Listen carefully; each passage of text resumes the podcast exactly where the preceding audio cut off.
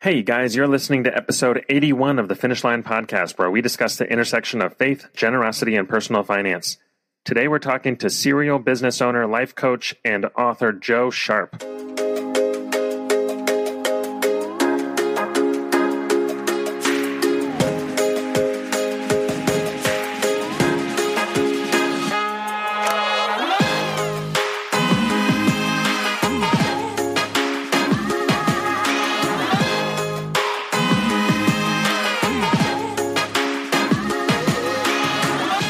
Hey guys, welcome to the show. My name is Keelan, and I'm here with my co-host and brother, Cody. Today we're talking to Joe Sharp. Joe has started a variety of successful businesses, planted a church which he now also pastors, and coached many businesses and leaders on how to incorporate kingdom focus and purpose into their work. He also lives out a reverse tithe, giving 90% of his income to support kingdom-related work. He's thought deeply about what it means to radically follow God in every aspect of life, and you won't want to miss what he had to share. Before we get started, you know this podcast has grown almost exclusively by word of mouth. For those of you who have helped us get the message out there by sending a link to a friend or sharing on social media, we just want to say thanks. It really makes an impact. If you think this or any of our other conversations are thought-provoking or inspiring, take a second to share it with somebody who might need to hear it. We have been blown away at how God has used some of these stories to make a radical impact in the world of generosity and missions, and you very well may be a link in that chain. All right, let's get to the interview. All right, we're here today with Joe Sharp. Joe, thanks so much for joining us today. Thank you for having me. I appreciate it very much. So why don't you kick us off just telling us a little bit about yourself and how you got to where you are today? Well, that's a loaded question, but I would say that, by the grace of God, he saved me, clarified the purpose that he had for my life, and then gave me a passion to really help other people identify their God-given passion and purpose in their lives and then walk that out. Kind of manifested into lots of different businesses and ministries. And that continues to unfold. What I've found is as you continue to say yes to God, if that remains your constant answer, the Holy Spirit will lead you on a wild ride until you go to be home with Jesus. So, yeah, absolutely. Maybe you can start us off just telling us a little bit about some of your faith background and your time growing up and how that kind of sets some of the foundation for where God has led you more recently. Yeah, sure. So, my background different from some for sure. Did not grow up in the church per se. My mom and my grandparents were involved in Lutheran and Presbyterian churches and stuff. So I might go on a holiday. Dad was Catholic, kind of forced upon him, and then really wasn't interested in organized religion at all. So pretty much growing up, it wasn't a major existence in my world. But really, from there, fast forward 26 years later, my dad gets stage 4 cancer, kind of seemed like out of nowhere because he just didn't go to the doctor and stuff. He was the type of guy that would just, grind it out. And by the time we found out, and by the time he passed, it was less than a month and boom, gone. His life's over. And it gets you thinking what's the meaning of life? At that point, leading up to that, honestly, I was one that would have called Christians Bible chuckers and really didn't have anything to do with them, but through that, pursuing what life is about, somebody that I went on a date with, and to this day, I can't remember who it was because I was single back then, but it turned me on to the Purpose Driven Life, took that, and I was in Jamaica and just basically had an encounter with God, reading that and realizing there was a plan and purpose for my story. I was understanding what a relationship with Christ looked like. A little bit after that, I accept him by myself, actually in my house on Thanksgiving in 2004. But those few months there really changed my life radically. And then after that, I go find a church, and fast forward later, I'm running a bunch of business ministries, I'm a pastor of a church, church plants, and just, it's been crazy. So I didn't have that faith upbringing rooted in Christ, home that my home is now for my kids. But, that's kind of my story. And I would say that my dad taught me a ton through his life, but God taught me even more through his death. And so because of that, we know that God brings beauty from ashes, but my testimony really is that that was a turning point for me. It wasn't maybe I wasn't on Damascus Road and I didn't get blinded, but for me, pretty much an equivalent of one life done, a completely new life in Christ launches. Yeah. Joe, can you share a little bit more about the purpose that you discovered and how you were able to start expressing that in the way that you were living? Yeah. So You know, it's interesting when you look back in the rearview mirror and you can kind of see, you can start connecting the dots. But there was a day, July 24th, 2008. So again, a little bit south of 4 years after I was saved, I'm in a program called Strategic Coach. So it's like a business owner's master's program type of thing. And I'm at one of their quarterly workshops in Chicago. And we did this tool called Stage 2U.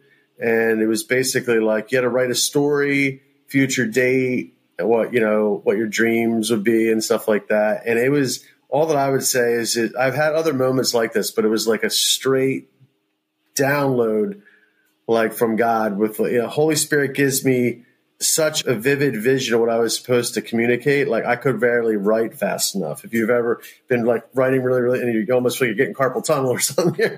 So I'm filling this tool out, but because I remember my initial reaction was like, as I'm doing it, like, how is this going to be possible? Right. But I'm just recording it like faithfully, like what I'm getting. And it was saying, things like, published author, speaker, business and life coach, like none of these things existed.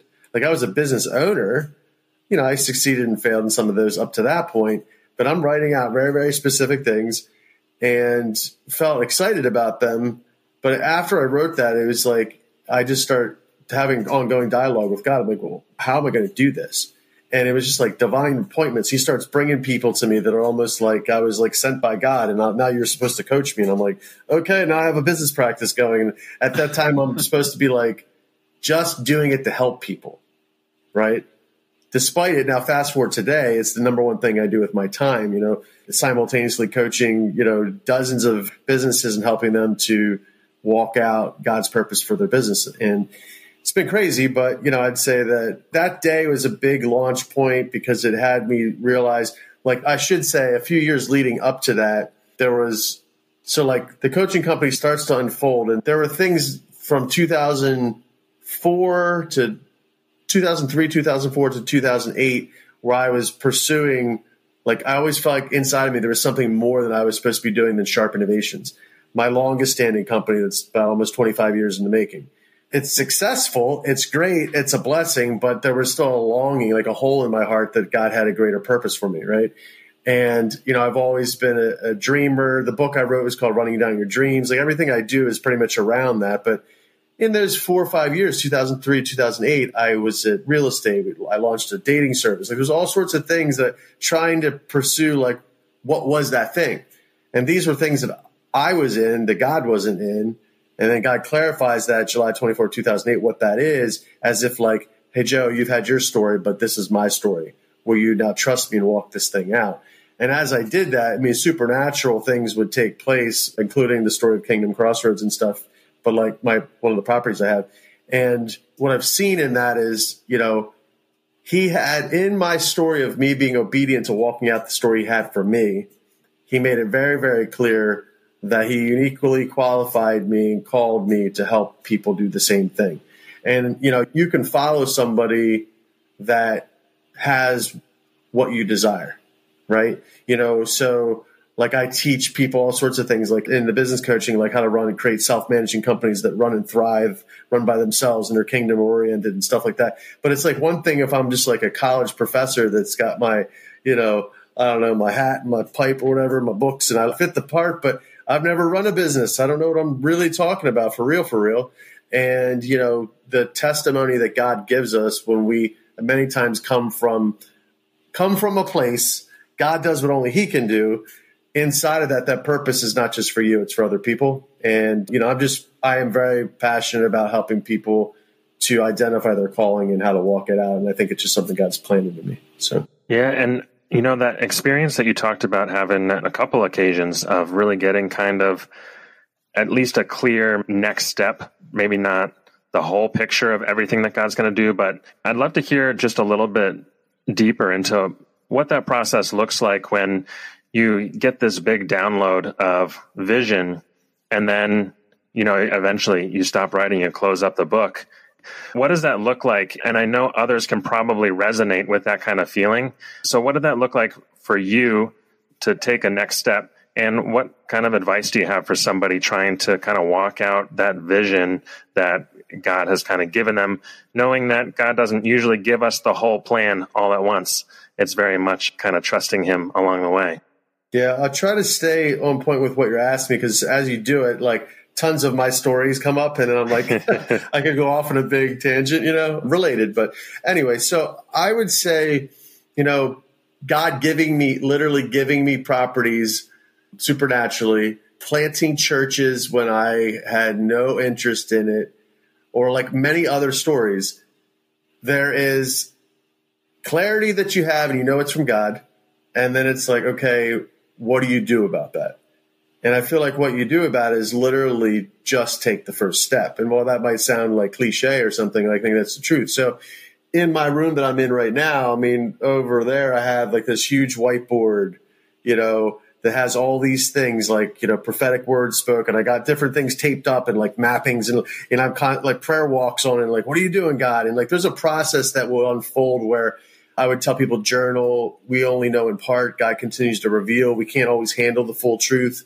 So like, he knows how we can handle it. Like some people aren't ready to go all the way. So he'll hold our hand through that process, but it's really just simply the blessing of God follows obedience. And it has to be a commitment to say, I will do whatever you have for me, no matter what that means. And so if the person doesn't have that, if they're not settled in their heart in that space yet, there they will wrestle the most. So I don't claim any brilliance or intelligence past that besides, I'm just crazy enough to say yes every time he shows me what to do. And I've gotten more comfortable with it. So it's more freeing the more that you walk in obedience. Because, honestly, truth be told, I feel like I get fresh, consistent vision of like where I think he might be taking me or where I want to go in aspects of my life. Even honestly, like I feel like I have pretty fresh vision for the next 30 years if I'm here. And that might sound like a really long time period to people, but the reality is I'm sure there's a lot there that I can't see that's going to manifest if I'm still alive here. He didn't take me home, that I just have to have open hands and say, whatever you want it to become. Right. And so we can't hold on to what we want or what we thought we saw. I've had lots of stories of things that where I even thought like God was really in a specific thing and then it didn't play out. And I'm like, I don't understand, but he takes all things and uses them together for the good of those who love him, who are called according to his purpose. And so I don't know. I think inside of that, it's like, don't hold on to your dreams with a death grip because they might be yours and not God's. Make sure you settle in your heart that you want to live out the balance of your life in obedience. And that matters more than anything else. The word teaches like he doesn't really just want our sacrifices. Like they can't honor God. They can't bring glory to God, but he wants our obedience. That's what he really wants. And again, you'll hear this phrase I use a lot, for real, but like for real, a lot of people don't actually want to be obedient all the time. They want to be obedient when they want to be. And even if it's a high percentage. And I think it's just getting to that place where it's just like, bro, sis, just be obedient, period. So, Joe, I'd love to hear some of these stories of the things that have aligned and that God has been in it and you've been able to look back and recognize that and it's led to all the other things that you're doing. Can you share the story of Kingdom Crossroads, how that came to be? Yeah, and if we don't hit it now, like at some point, Kingdom Crossroads Park, it was a piece that I thought was getting bolted onto that story. It's an example of one that like, God, what are you doing? Yeah. It's like the counter story to Kingdom Crossroads. But anyway, yeah, Kingdom Crossroads. So this story, and it's kind of like near and dear to me today because I just paid it off yesterday on my birthday. Wow. Congratulations. And it was super cool. Like, the beginning of it though. So a little bit less than 9 years ago, my wife and I were going to Hawaii. We were building a house and had a baby due in a couple of months and driving to the airport. And on the way past, it was like maybe about 4 minutes from my house. There was this old like four lease warehouse sign that was up on the side of the road. And I felt like the Holy Spirit was like, pull over. And I was like, what the heck? And so I pulled in this upper parking lot. Told my wife, I just got to get out of the car. I feel like God's talking to me. And she's like, all right, like whatever. So I go to it. I'm standing in the window of what I thought was the only building, but this property had multiple buildings. I thought they were separate properties or whatever. But I'm standing looking at the one through this dusty window, And I'm out there talking to myself, so I'm sure if anybody's like walking by, I probably think I'm like weirdo or something. But I'm like, God, like, why am I here? I'm looking through this window though, and a word. I don't know if you've ever. It was like a moment of deja vu, but there was a word that popped into my head, and I know depending upon where people's faith backgrounds come from, you know, some people speak about words of knowledge and things like that, and God speaking to them, and communicating, even if it's not audible, but just like in the inner man, they kind of feel like God's communicating something to them. Same thing could happen if you're reading the word, but anyway. The word Funimals popped into my head. Like, I'm like, why am I here? Funimals. I'm like, Funimals. It's like, I know what that means, but I don't know what that means. I'm like wrestling with him about that. And I look further through the window and I see this old like table with some T-shirts on it. As I look at it closer, I start to see these characters. There's a little character. Now, I'm looking through a window and like, it's pretty far away, right? But the more I look at it, I'm able to see that these were the Funimals characters. And then it was like, boom, like 13 years prior, I was there at this building and I didn't know it because there was an ice storm. In the middle of the night, my CFO at the time drives me in his old Dakota pickup truck to go pick up some furniture from this guy that's liquidating a place, right? He had a balloon company or something. So anyway, but we were getting furniture at that time for the early humble beginnings of Sharp Innovations. And, you know, again, so this is like 25 years later now, but way back when. So I was like, I remember this guy and he had this TV show he's going to produce and it was going to be the best thing in the world for kids called Funimals. And it never turned into anything, but he had this vision. He had this dream, right? And I'm like, okay, I remember Ben. I remember the whole story. Like, okay, God, like you got my attention. Like, why am I here? And I won't say, my wife gave a testimony on Sunday when I was preaching about something else, where she'll have a story where she feels like she's heard audibly from God. I have not. I'm not going to say that I have. But I'm clear that I've had clear moments where I feel like God's speaking to me. And this was one of them.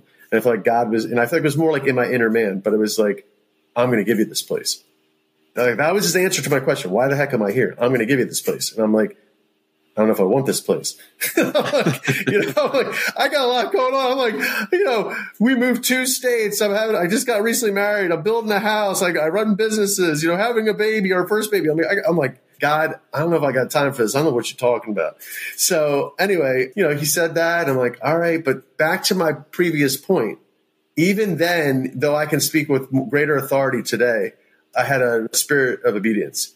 And I was like, all right, I call my realtor while we're driving. I'm like, I don't know what this is all about, but you got to look into this because God says he's given it to me. And, you know, we go and whatever, you know. So, like, by the time I get specifics, I find out it's 2 buildings and some big developer in the area has it under agreement and whatnot and then lets it lapse for some weird 24-hour window. And I'm back in Chicago, actually, at Strategic Coach, in this workshop, like locking down this place.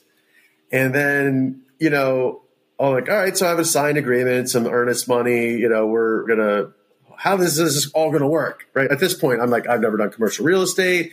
It's, you know, a mixed use facility, multiple historic buildings, like all this stuff. I'm like, this is beyond what I'm doing. I'm like, God, you're going to have to part the Red Seas to make this work. I wasn't demanding of him, like, you said you're going to give it to me. But it's really hilarious when I look back and then I realized how he did it. So we had tanks buried in the ground because the property has crazy roots, like the Conestoga wagon being constructed. It has tanks buried in the ground from the original Chevy dealer there that were like, I'm like, is this environmental hazard? Like, this thing ain't getting approved. I went through multiple levels of environmental testing. I was like, you're going to have to part the Red Seas. And he did. The bank threw themselves at me. Literally, they were like doing stuff, and it was hilarious because I paid it off yesterday, like I said, and that one of the guys that I met with to pay it off was one of the guys back then, and he was still like, I don't even know how we approved this thing that you've got. And I'm like, I know how it was approved because God was in charge, and he made it happen. Like, they had a structure of the loan and the deal that, like, we've never seen anything like this. This is like, not like it's illegal, but like, we don't do this. This will never happen again. But it happened for me. So what happened is I had 2 partners in my internet business, put some money in. The bank did some crazy junk, and we literally closed on the place. And the old owner was a believer. The guy that liquidated his furniture, fell in hard times, was in prison, became like the property manager eventually. These owners like bailed him out with the place. And anyway, that guy that bailed him out loved my story. It felt like God was all over this, and just he was used by God as a part of the story. So in the end, we actually closed, go to the settlement table with $0 out of our pocket I wasn't trying to do that. And this thing's happening pretty quickly, right? And I look back and I'm like, wow, that's how God did it. Because he said, I'm going to give you this place. So he literally did. I had to put energy into it, but I put $0. It was not a good time for me to do that. As you can imagine, building your dream house. Like, I'm in a spot where I'm like, I don't have unlimited money, God. Like, you know, well, how do you want me to do this? You know? So, but yeah, it was super cool. And then to see what he did since then, I mean, to be paid off as fast as we did, while lots of other cool things happened there. We planted churches. We did other things. It was extended vision later. It had nothing to do with that. It's just, again, back to obedience. I was obedient.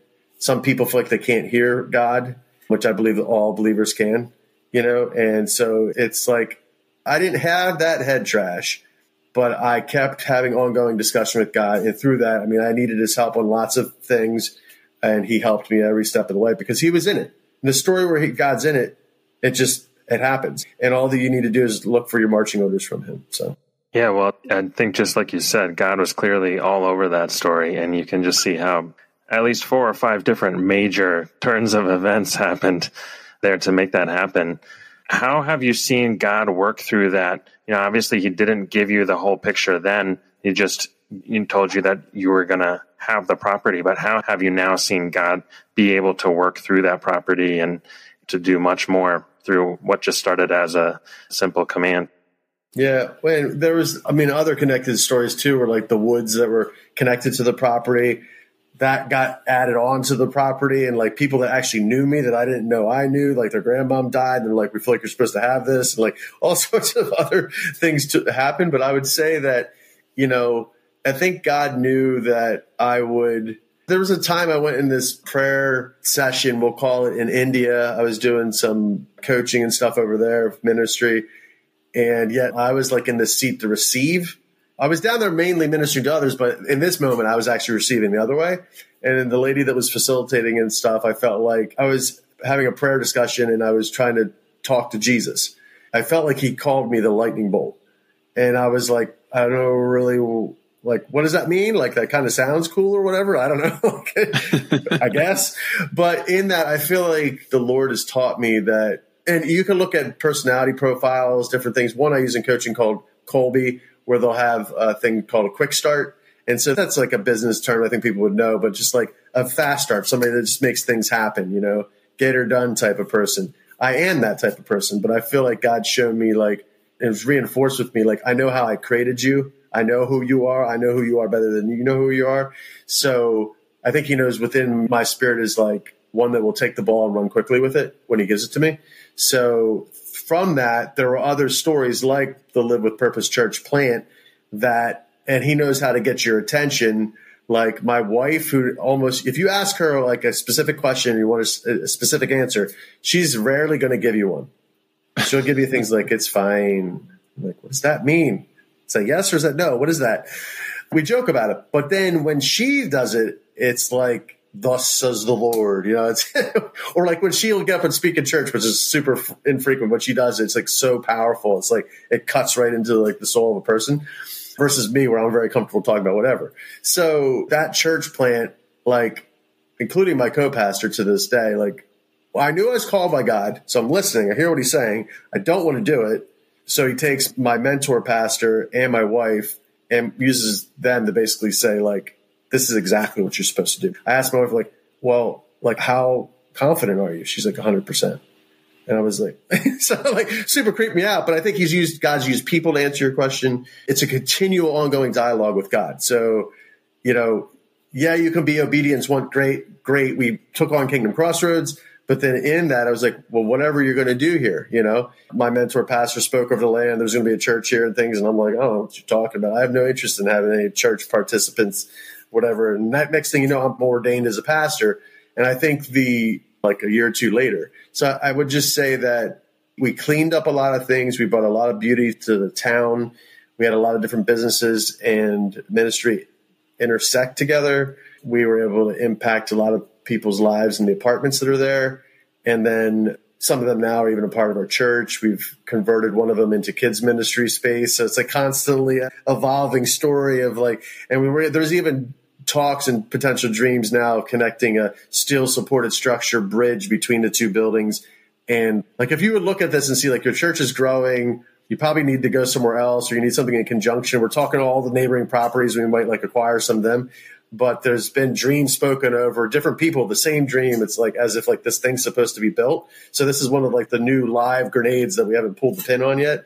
And it's like, it's another one of those stories of like, all right, how are you going to approve this zoning? Are they going to approve this? And you drive by and you don't know there's a church there. You drive by and you're not even quite sure. I mean, it looks professional, everything we do there, but there's just a lot of stuff happening for God that you wouldn't know unless you got into the buildings, right? And yet this would be a new prominent thing. It's just like God can do anything. We know this. The word teaches that, anything is possible with God.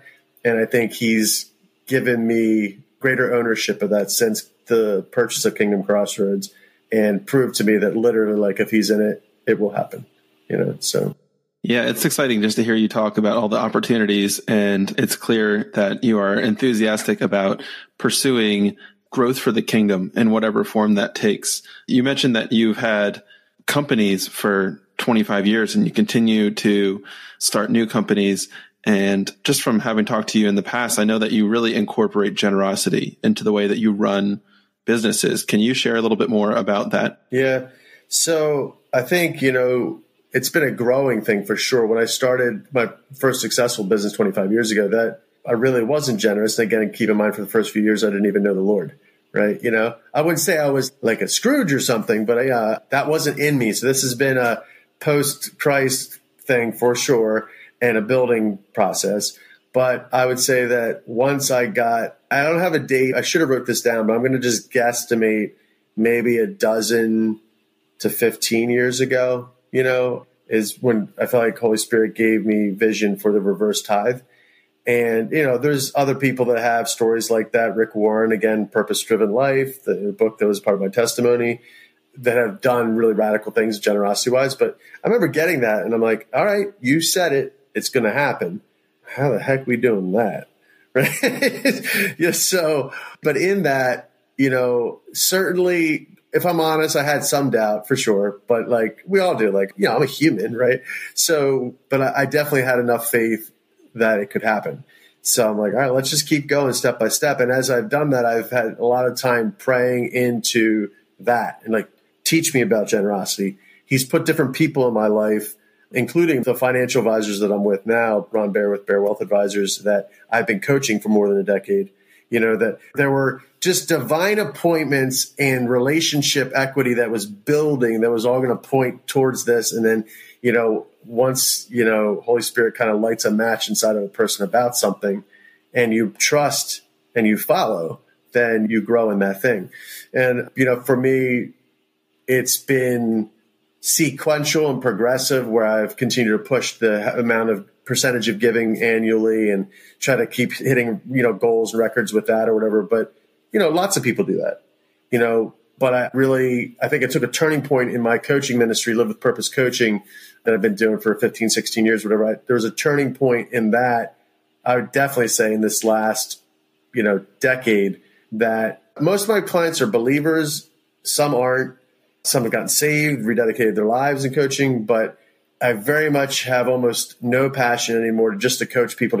But anybody that really wants to incorporate the kingdom in what they're doing, they want to be challenged and stretched in principles like generosity. That just, to quote my pastor, gets my baby jumping, so it gets me fired up. And it's kind of a weird thing to say. You're a guy, I'm like, ladies are like, you never had a baby, man. What are you talking about? But anyway, I'm going to start using that. You get the visual, right? But, so I would say, it feels to me, if you're not about advancing the kingdom and you're not about generosity and you're in business, then it's about you and it's not about God. And I have no interest in using Jesus as my business card and playing any of those other shenanigans that are out there, perpetuating themselves as a fraud all across the marketplace in the name of Jesus. So again, I think since I have a very authentic desire to want to steward that assignment well, I think God's just removing every barrier from me. And now, today I have certain entities like Living for God's Glory that are operating on a reverse tithe from when they launched. And there's others that aren't, that, I'm planning to convert to them. And so I can see, I'm believing God's not taking me tomorrow because I need still at least a number of years to execute the whole thing, and I believe that he's going to let me see it. But, you know, hey, Joshua took over for Moses. There's other people, there are other stories, you know, Solomon took over for David, you know. So if my Joshua, my oldest kid, or one of them are going to finish what he gave me, I don't know. But unless that's true, I feel like he's just given me a passion to say, what impact can I make with your businesses, your ministry? Do you have a focal point for that impact? And do you trust me to use you to create that impact? And so I do have all those things now. And so I'm growing in clarity and passion, and I'm challenging people. Like, I mean, I know you guys are all about finish lines, but it's like, if you don't have a finish line at some level, I'm like, you're missing something so vitally important. It's not even funny.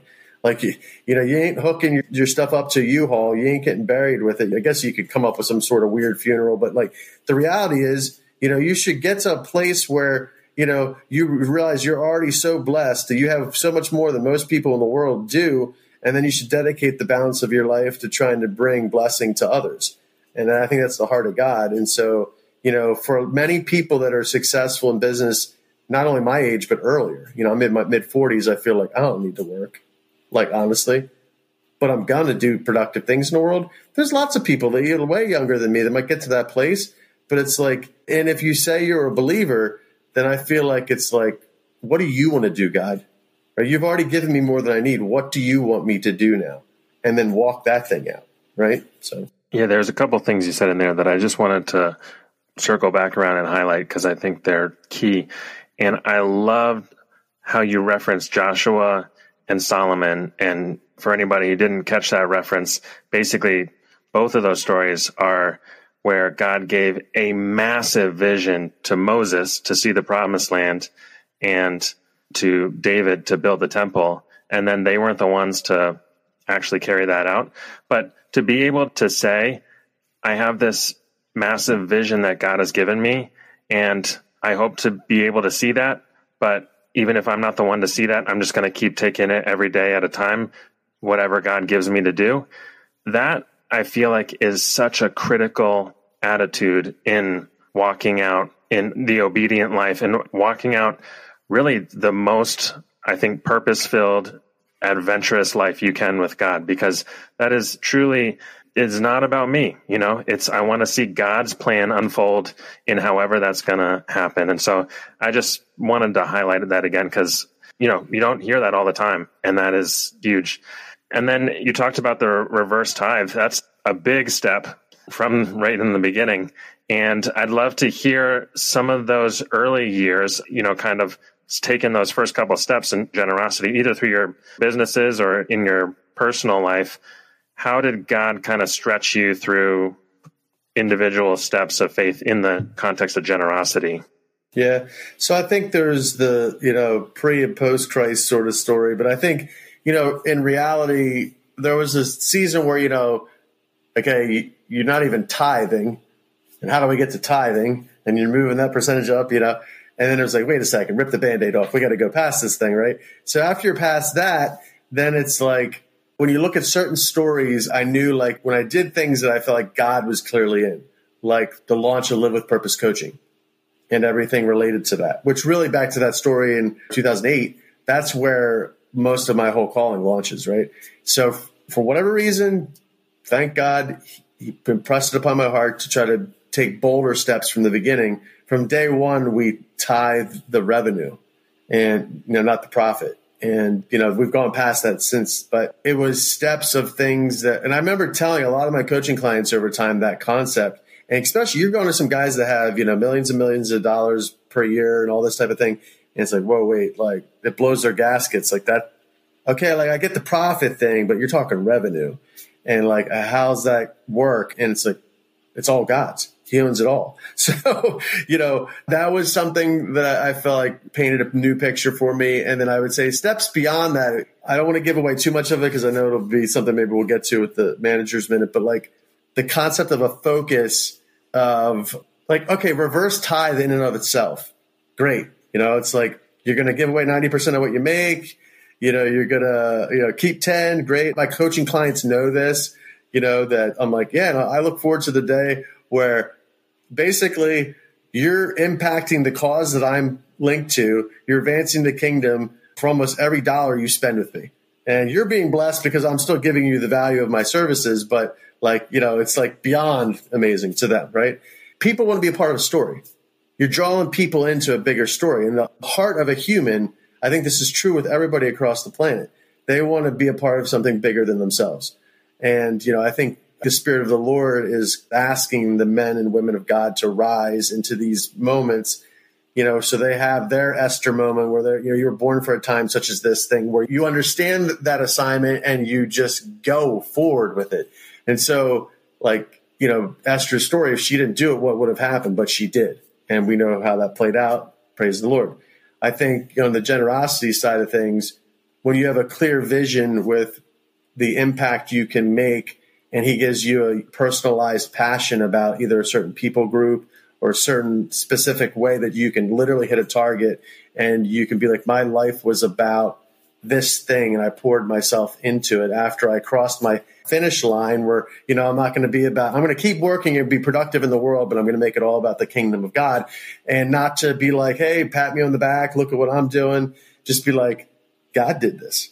And people ask you, how did it happen? And I'm just going to keep saying the same thing, push play again. God did this in detail, where I think, you know, he wants the testimonies of our lives to point to him, you know, because he is who he says he is. He's never changed.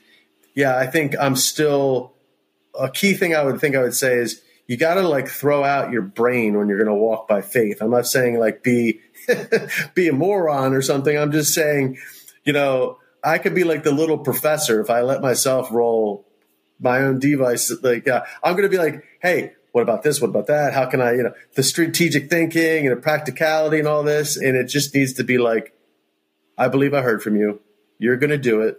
I'm going to stretch myself. So some things I would say is like stretch yourself, scare yourself, take a step bigger than what you think you should take, sow seed into the ground before you launch a new entity, like, which sounds crazy. It's like, yeah, like do big charitable investments before you even make a buck.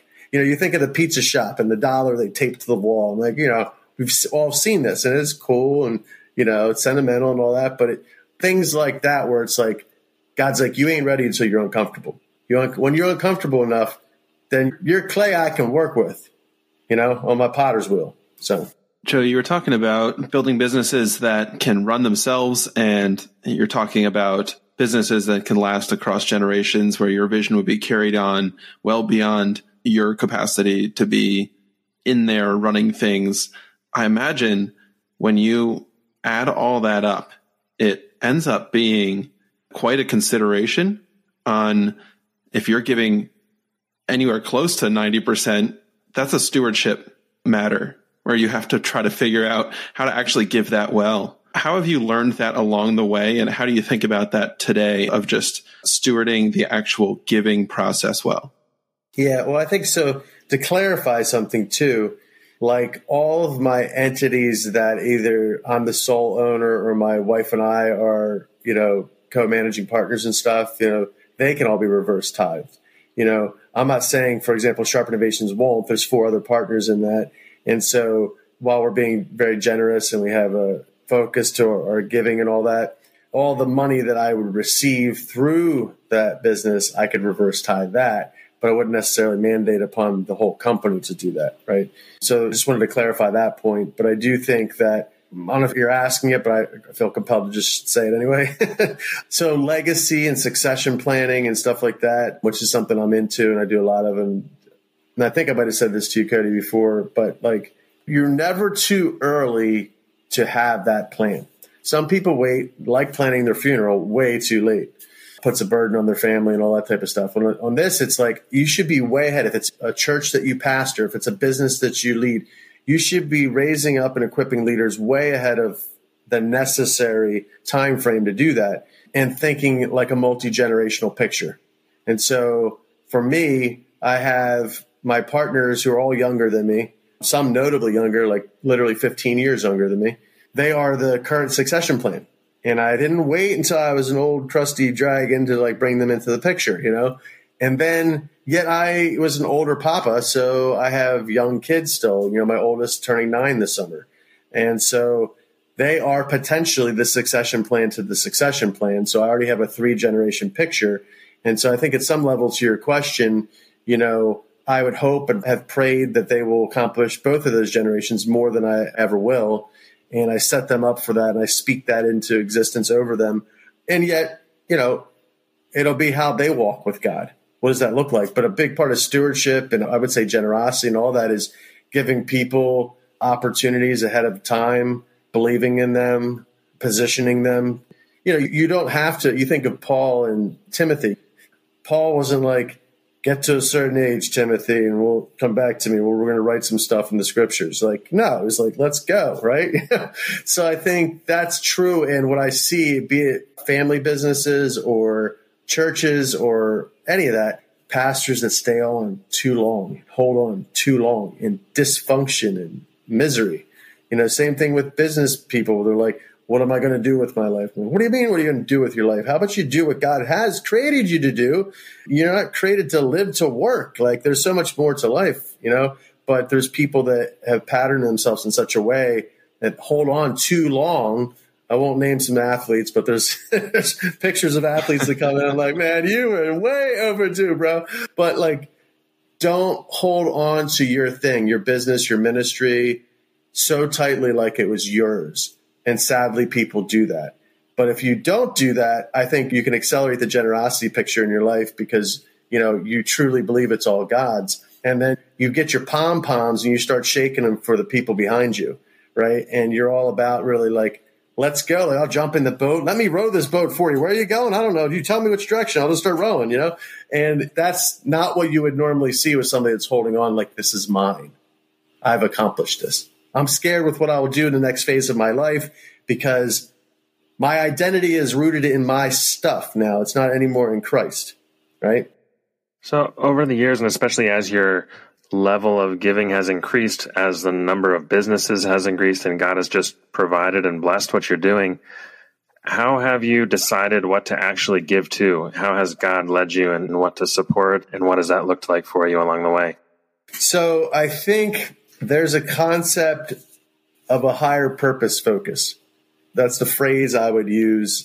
And what I don't like, and this is going to rub some people the wrong way, that's okay. I mean, I say it in love, but people have this sprinkle generosity thing where they hit lots of different tentacles that go all over the place. And I'm like, that's cool. But like, again, for real, what type of impact are you making with that? Now, hey, you're a billionaire. You're probably making some legit impact with that, especially if you reverse tithing. But for most of us common folk, you know, ain't going to cut it. So what I would say is this higher purpose focus, it's like, okay, in a bullseye, you know, the bullseye in the middle, and then there's rings that go out, right?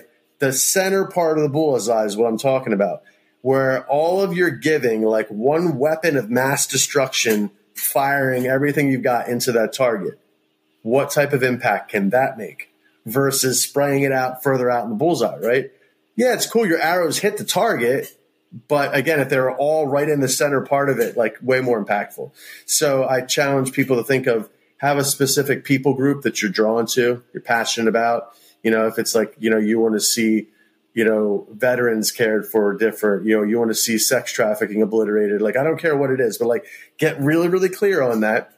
You don't need to know how to pull it off. That's not the point. But it's like he's put, I believe, in our stories of our lives, linking in our hearts to certain people groups. I truly believe this for everybody.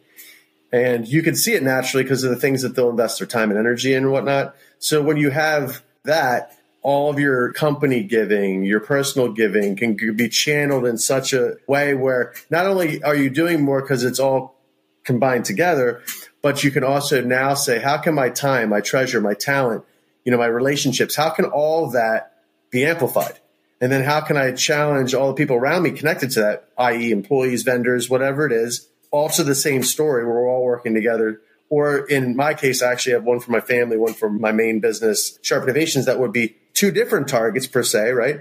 But I have different people in that one business. So I let us make, like, that's our target. For me, clean water is a target. I get vision for that and say, okay, how many wells can I dig around the world? How many lives that don't have clean water can I give? And I'm going to work to produce that result. Now, I'm not going to work to make money. I don't care about making money. I care about that charitable end result. And now I'm passionate about that, and God gives me fire for that. And so that's very different than like, oh, we keep making more money and having your board meetings and stuff. And what do we do? And the more money you make, the more boring people get and the more lost and clueless they become because they don't know what to do with it. Not everybody, but most people.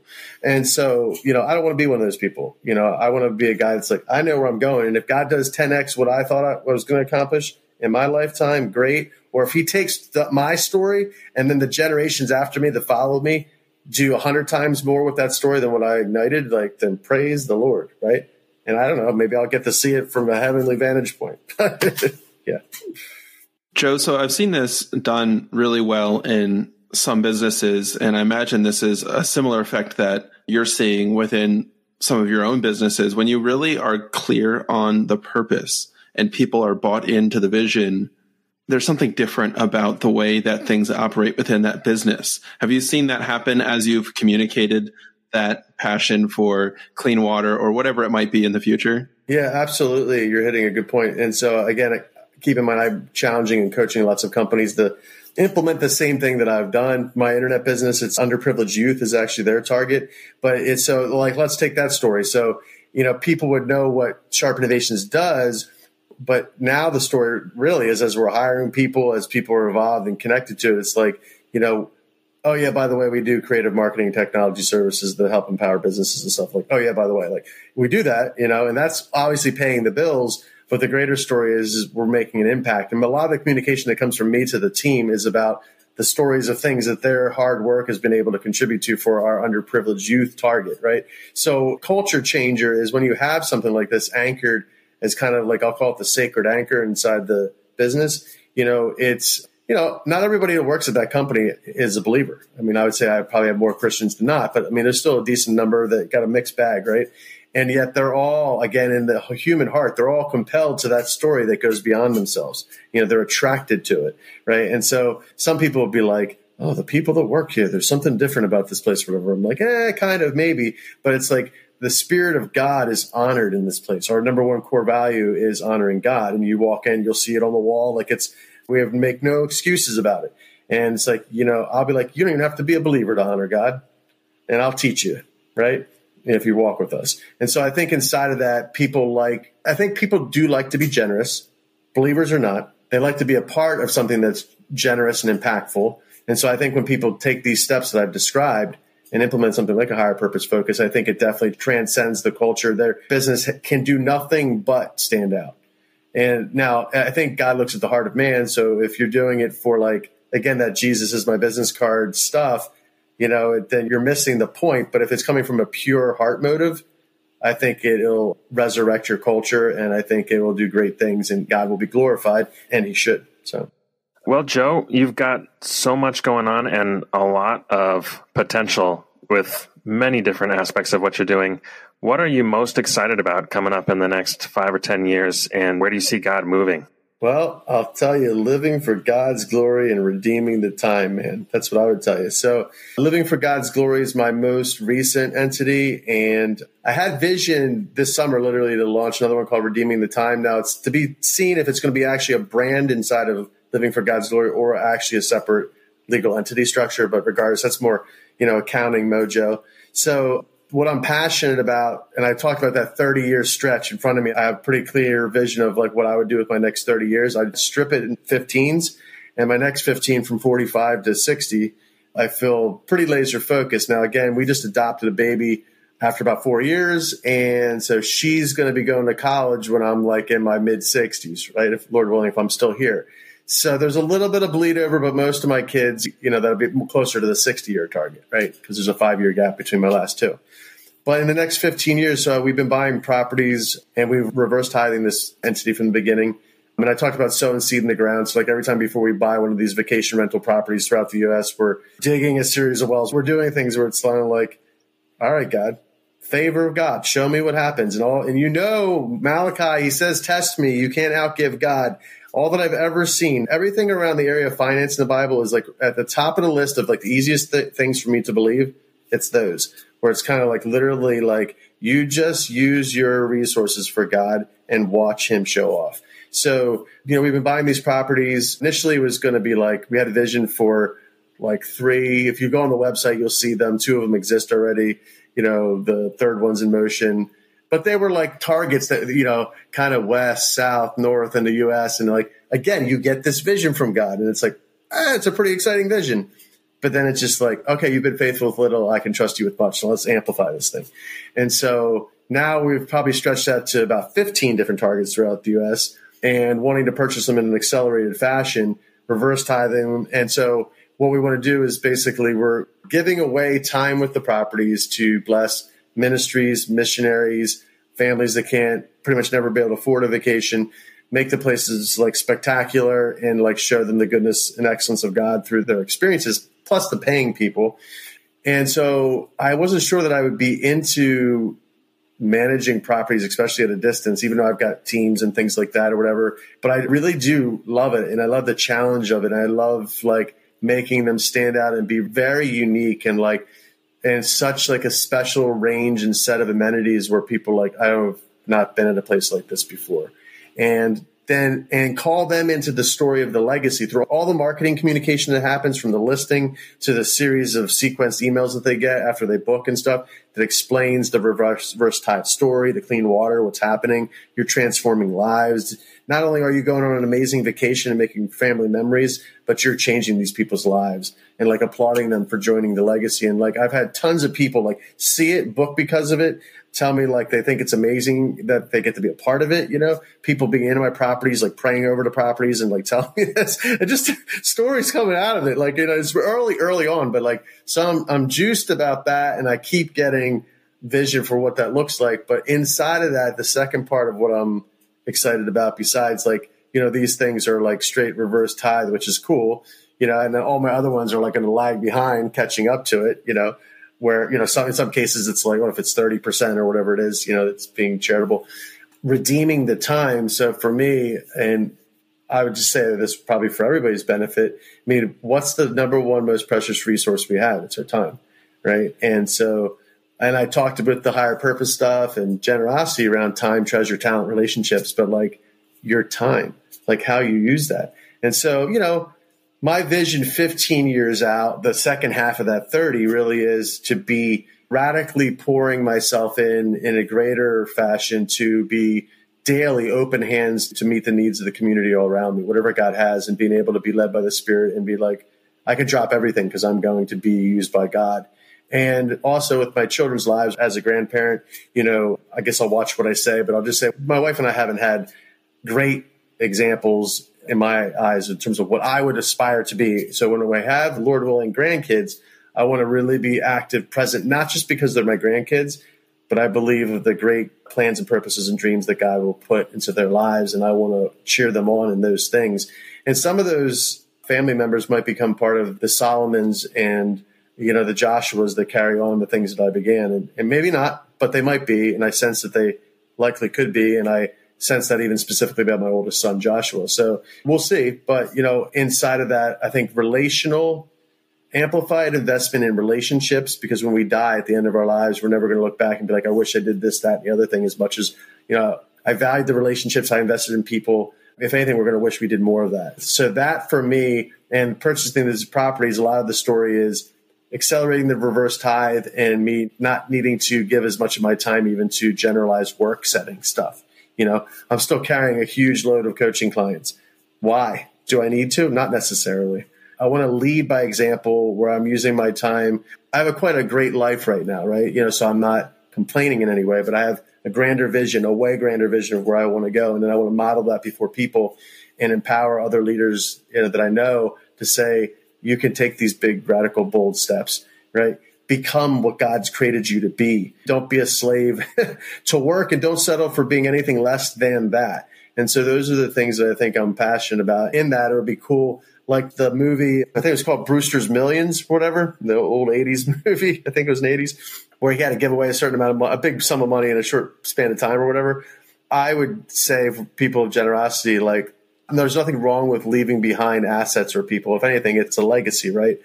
but being able to be alive and be able to give away a lot of what you created while you're alive for God's glory and being able to participate in that is what my future vision is, and then really inspiring other people like that. Because when you're doing that, how can you not come alive? How can you not live a life where you're super fired up? And I feel like Apostle Paul, we should live like him. We should go out on fire. We shouldn't just make it. I mean, hey, people go in nursing homes, stuff happens, people break bones, like all these tragic endings to people's lives. And mine could end that way, physically speaking. But in the spirit, I mean, we should be as strong as ever, as close to Christ as ever. And that's everything we do in our lives should point to that aim.